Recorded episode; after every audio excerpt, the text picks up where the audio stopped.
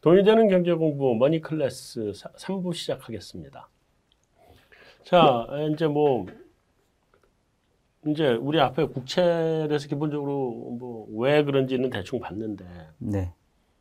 이게 지금 랠리가 지금 우리 이제 미스터리 랠리라 그러네요. 이게 언제까지 가냐 이게 사실은 관건인데 물가는 뭐 5.4 7월에 가면 뭐 그거부터 틀림없이 둔화될 것 같고 음. 음. 5.4라고 하는 것도 좀 이상하게 많이 온 건데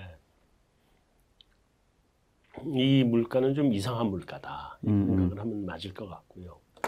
근데 음, 테이퍼링도 아직은 시기가 아니다 이런 얘기도 하셨고 파월 의장이 네. 그죠? 그러면 뭐 시장이 이게 지금 어느 정도나 채권 시장이 달릴 거냐라고 하는 게 보면은 주식 시장하고 사실은 좀 똑같은 이슈가 되는 건데 이분들이 파월 의장도 그렇고 이주열 총재도 그렇고 지금 시장 소통을 상대적으로 잘 하고 계시고 네. 음 근데 요번에 시장은 지금 이분들의 말을 안 듣고 지금 가고 있는 것 같고 음. 네. 그죠? 어디까지 지금 채권 시장이 간다고 봐야 돼요? 언제까지? 음. 일단은 이제 어, 레벨로 보면 음. 어, 작년 말 올해 초가 미국채 10년 금리가 제가 알기로는 0.9% 정도였던 그렇죠. 것 같아요. 일이 채안 됐죠. 예, 1% 이하에서 시작해서 3월에 한때 1점 뭐 거의 8 갔으니까 네. 거의 80pp가 3개월 만에 이제 차트로 보면 확 잡- 급등했던. 모습인데 네. 지금 최근에 한 1.2 정도까지 빠졌으니까 네. 지금 연초 시작했던 것보다는 한 30pp 정도의 음. 이제 약간 차이가 있는 거죠. 네. 그래서 이제 단순하게 보면 그러면 다시 이제 연초 수준 1%를 깨고 내려갈 거냐. 네. 극단적으로 보면. 근데 사실 그렇게까지는 보지는 않습니다. 네. 왜냐하면 뭐 1% 이하를 잠시 볼 수 있을 수는 있어요. 왜냐하면 채권 시장이라는 거는 약간 좀 그 쏠림을 하는 그런 그 시장이기도 하고 주시장처럼 참여자가 많은 게 아니라 그 적은 소수의 참여자가 큰 돈을 굴리는 시장이 이 채권 시장이기 때문에 네. 어, 오버슈팅과 또 언더슈팅을 많이 해요. 네. 근데 떨어질 때는 또 1% 깨고 뭐 내려갈 수도 있다고 치지만 이제 중요한 거는 거기서 안착할 거냐인데 네. 이번 사이클에 봤었을 때는 아직은 미국채 10년 금리가 1% 이하로 가서 안착할 정도의 상황은 아니다. 음, 라고. 1%, 1% 이하로 간다는 건 경기가 크게 꺾여 그렇죠. 내려간다는 예. 얘기잖아요. 예, 완전히 꺾여 내려간다는 얘기니까 이제 그렇게까지는 보지는 않고요. 음. 지금 이제 1.2 그렇게 하고 보면은 뭐 한 1.1 정도가 뭐 요번에 금리가 떨어지는 국면에서는 뭐 바닥이다. 바닥권이지 않겠냐라고 일단은 이제 결론부터 말씀을 드렸고 네. 1% 근데 1% 이하로 갈 가능성도 일시적으로는 가능하다. 예, 왜냐하면 이거는 이제 시장에 자꾸 겁나 오버시팅에 얘기. 의해서 그 아무래도 주식시장에서는 겁나는 얘기인데 겁난 얘기죠. 만약에 네. 그렇게 되면은 아마 주식시장의 조정폭은 좀 더 커지겠죠. 굉장히 커진다는 얘기죠. 예, 예. 네. 근데 이제 그렇게까지 가지 않다고 보는 이유는 일단 두 가지예요. 첫 번째는 네.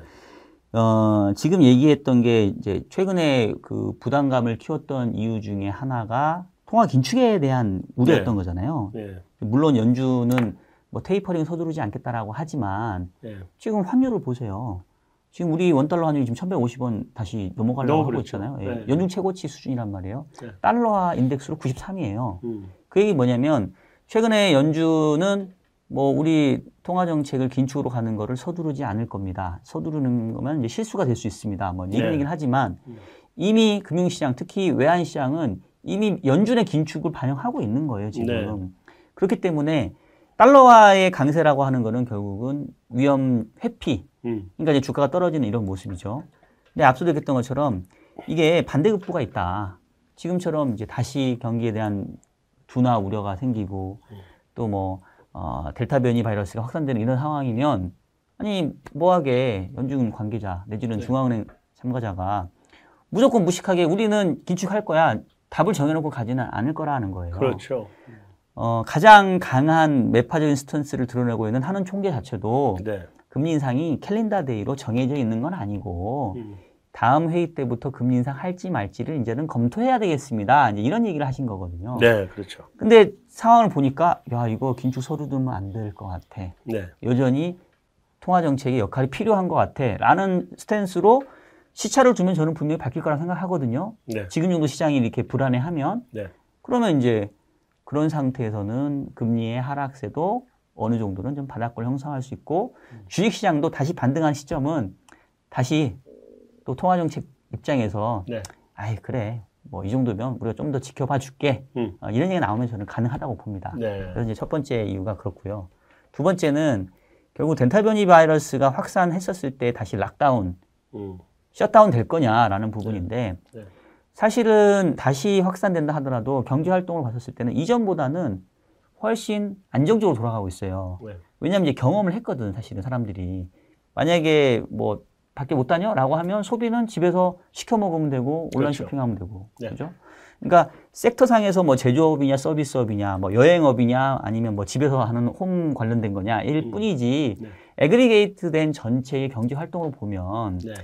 이른바 학습 효과가 있기 때문에 음. 우리가 작년에 그 어마무시했던 그런 침체 환경으로 가지는 않는다고 보거든요. 그렇죠. 그리고 어쨌든 백신이 지금 나오고 있으니까. 그 변이니까. 그렇죠. 그래서 그런 걸 감안해 보면 어, 최근에 뭔가 조금 경기에 대한 우려, 주가의 조정 흐름은 어떻게 보면은 좀 어, 우리가 거쳐야 되는 성장통 같은 건데 음. 이거를 또 과하게 해석을 해서 막 사이클이 이제 끝나서 또 막 경기가 침체로 가고 주가는 이제 뭐 어, 조정 길로 들어섰고 이렇게까지 보는 건 또 너무 과하다.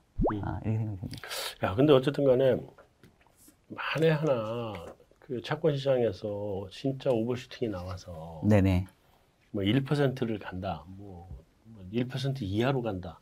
1% 이하 가면 작년에 팬데믹 상황의 채권 금리잖아요. 그렇죠. 예. 다 그냥 되돌림을 하는 거 아니야. 그렇죠.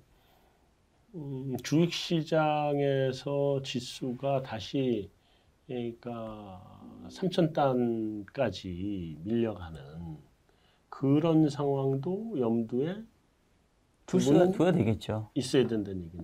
그러니까 그렇게 보면 되겠네요. 이 미국의 10년 금리 1%라는 수준이 네. 우리 주가로 보면 3천선 정도와 음. 약간 동일선상에 있는 네. 그래서 미국 70년이 1% 깨진다는 얘기는 우리 주 코스피가 3천이 깨질 수도 있는 그렇죠. 아주 그러한 어, 긴박한 내지는 극단적인 공포감이 다시 재현된다는 건데 네.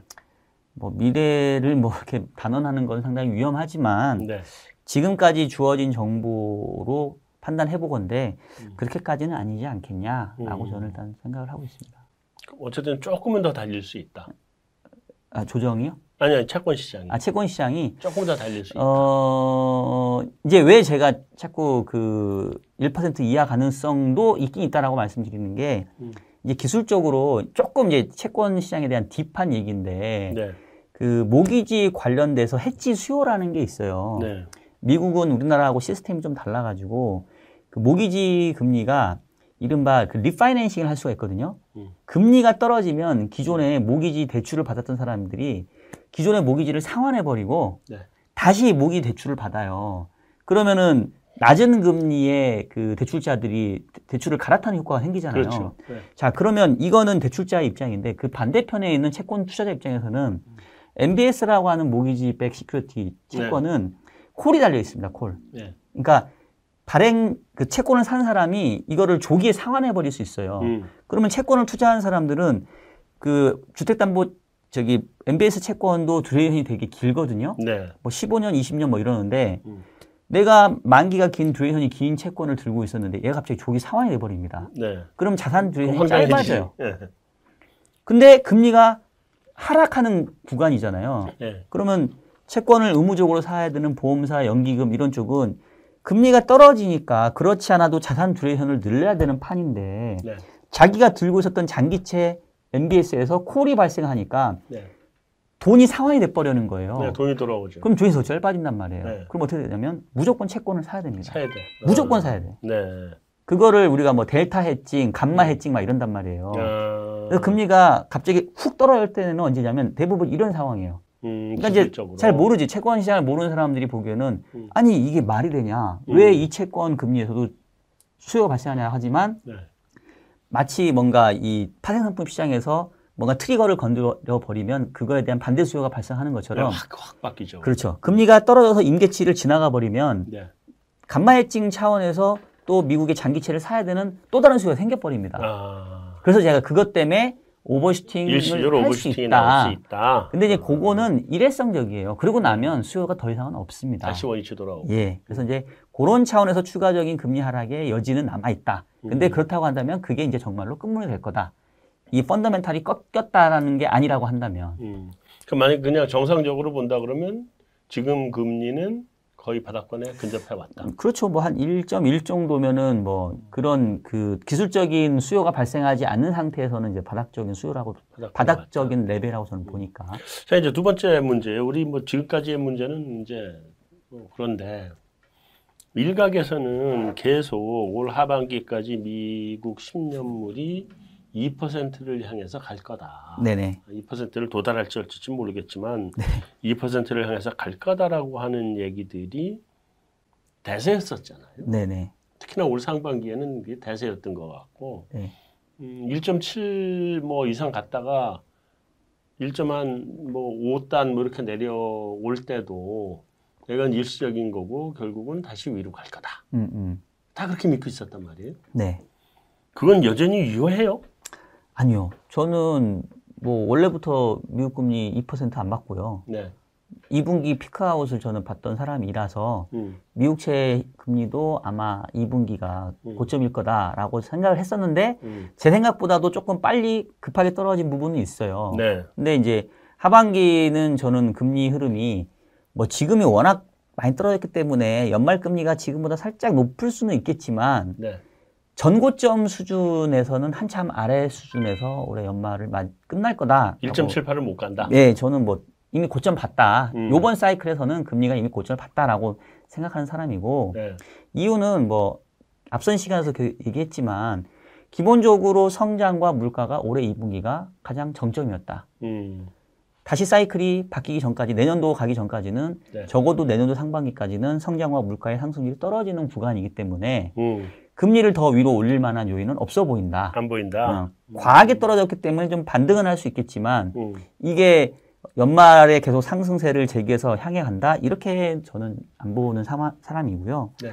어, 기본적으로 이 채권 시장은 또 우리가 이제 채권에 대해서 조금 더 얘기를 하다 보면 어, 채권 전략 중에 하나가 이제 rolling effect를 타는 전략이 있어요. 네. 그게 뭐냐면 이제 수익률 곡선이라는 개념이 있습니다. 이제 금리가 만기별로 보면은 1년짜리보다는 2년짜리 금리가 높고 네. 2년보다는 10년이 높고 음. 10년보다는 30년이 높은 네. 그래서 만기별로 금리를 이렇게 그림을 그려보면은 우상향의 곡선이 하나가 나와요. 네. 우리가 이거를 yield curve 수익률 곡선이라고 얘기를 하거든요.